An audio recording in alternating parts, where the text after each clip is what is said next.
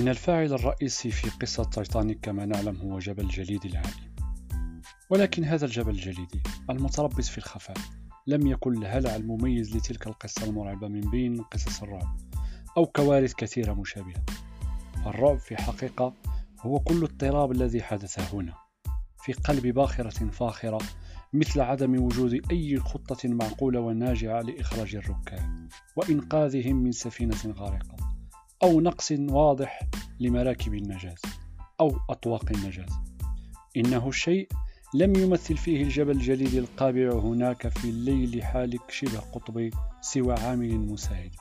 فذلك الشيء يقبع دوما تحت أقدامنا وينتظر حتى نقفز في المياه الجليدية حتى نواجهه مواجهة مباشرة. إنه شيء تزداد فظاعته باختفائه أغلب الوقت وربما طوال الوقت.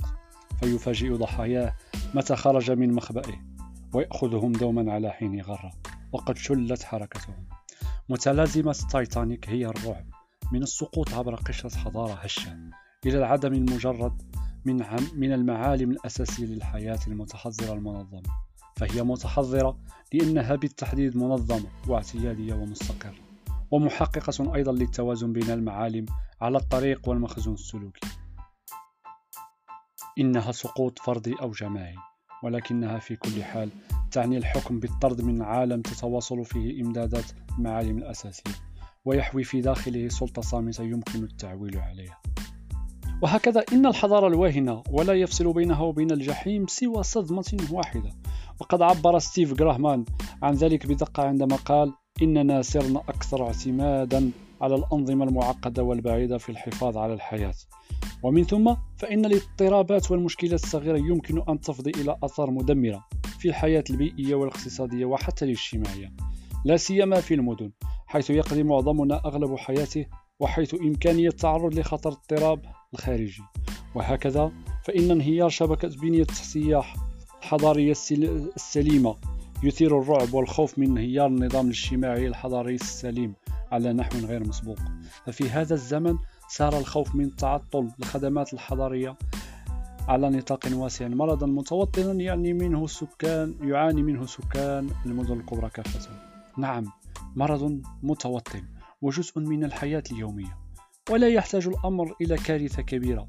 فحادثة صغيرة كفيلة بإحداث اضطراب شامل وقد تأتي الكوارث من دون إعلان. ولن توجد أبواق تحذر من أن الأسوار الحصينة للمدينة آلية إلى السقوط. فما أكثر الأسباب الباعثة على الخوف وما أكثر الأسباب الداعية إلى الاستغراق في الأصوات الموسيقية الصاخبة بما يكفي لكبت أصوات أسوار متصدعة وهي تنهار.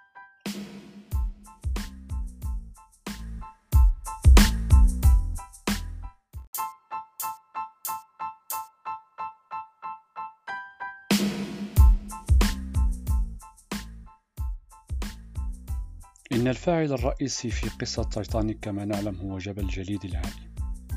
ولكن هذا الجبل الجليدي المتربص في الخفاء لم يكن الهلع المميز لتلك القصة المرعبة من بين قصص الرعب أو كوارث كثيرة مشابهة.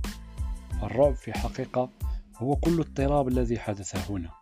في قلب باخرة فاخرة مثل عدم وجود أي خطة معقولة وناجعة لإخراج الركاب وإنقاذهم من سفينة غارقة. أو نقص واضح لمراكب النجاة أو أطواق النجاة.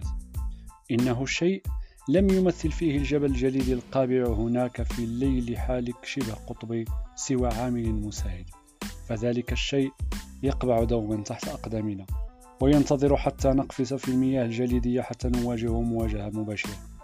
إنه شيء تزداد فظاعته باختفائه أغلب الوقت وربما طوال الوقت. فيفاجئ ضحاياه متى خرج من مخبئه ويأخذهم دوما على حين غرة. وقد شلت حركتهم. متلازمة تايتانيك هي الرعب من السقوط عبر قشرة حضارة هشة إلى العدم المجرد من, من المعالم الأساسية للحياة المتحضرة المنظمة.